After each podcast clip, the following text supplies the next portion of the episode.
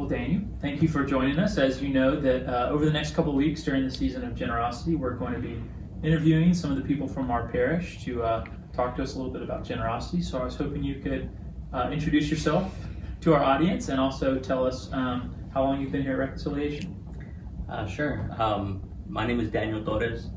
Um, I, me, my wife Amber Torres, and our two kids, Alexis and Jade, have been at the Church of Reconciliation um, beginning of the uh, October 2019. So okay. it's going to be about two years now. Right. So um, it's been an amazing experience and one that we're very, very grateful for. Yeah. So can you tell me a little bit about um, how you've experienced generosity here at the church? Uh, in so many different ways. Um, when I think about generosity in this church, I think about the leadership, truly. Um, from the first service that we attended. Uh, Miss Ju- uh, Reverend Judy was giving the sermon, and even though I don't remember what she said, the emotions that were invoked and the message were clear.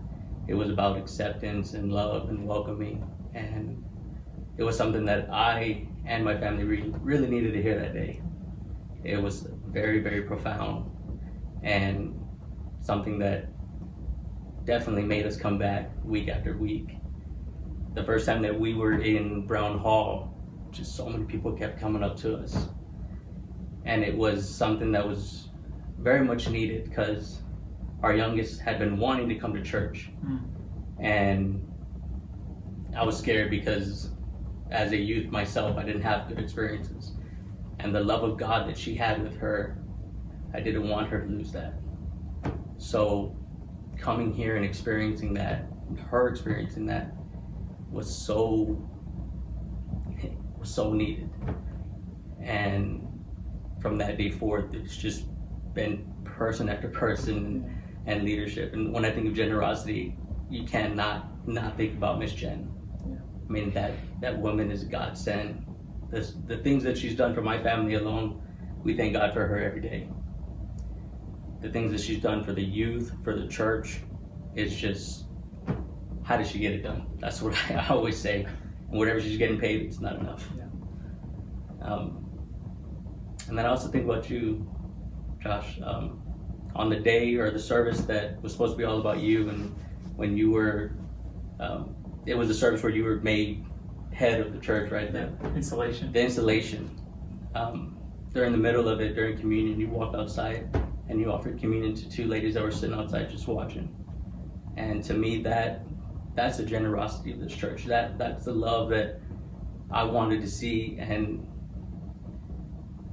made me feel good about the future of this church, without a doubt. So that's some of the ways that you've experienced generosity of this church. For sure. But I also know you to be a generous person yourself and ways that you have given back. And so could you maybe tell us uh, some of the ways that you have been generous in return to the church? Um, we give what we can. We're a small family, so you know I don't feel like I'll ever be able to give back to this church what I've taken from it. But I try to help out as much as I can. I went to the uh, youth mission trip this last uh, summer, and it was an amazing experience as a grown man, it was a profound experience for myself uh, and my children And the same. Um, last year, before the pandemic, uh, offered to clean the, the carpets uh, in the church, which I really needed them. and it just happened to work out just right at that perfect time, um, right before the pandemic hit and everything. But uh, we, you know, I, I would love to be able to do more and do more of those things. The the youth trips. I know there's one coming up or something I, I saw in Miss Jen's newsletter. Yeah. It's it's something that I, I, continue and will want to continue doing for the church for sure. That's awesome. Yeah. So our theme for this year uh, is going further together. Um, we've been kind of on a three-year trajectory. Uh, so the first year was taking the next step.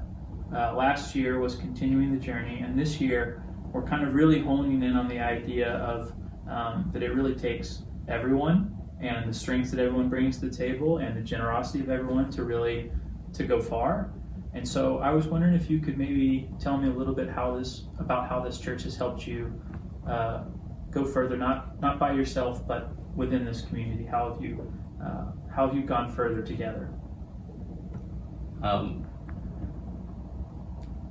I think for myself, it's just been more about thinking of others, um, trying to give back to our community and trying to, to do more for the people here as well um, in our congregation and, and the youth and everybody who gives back to this church.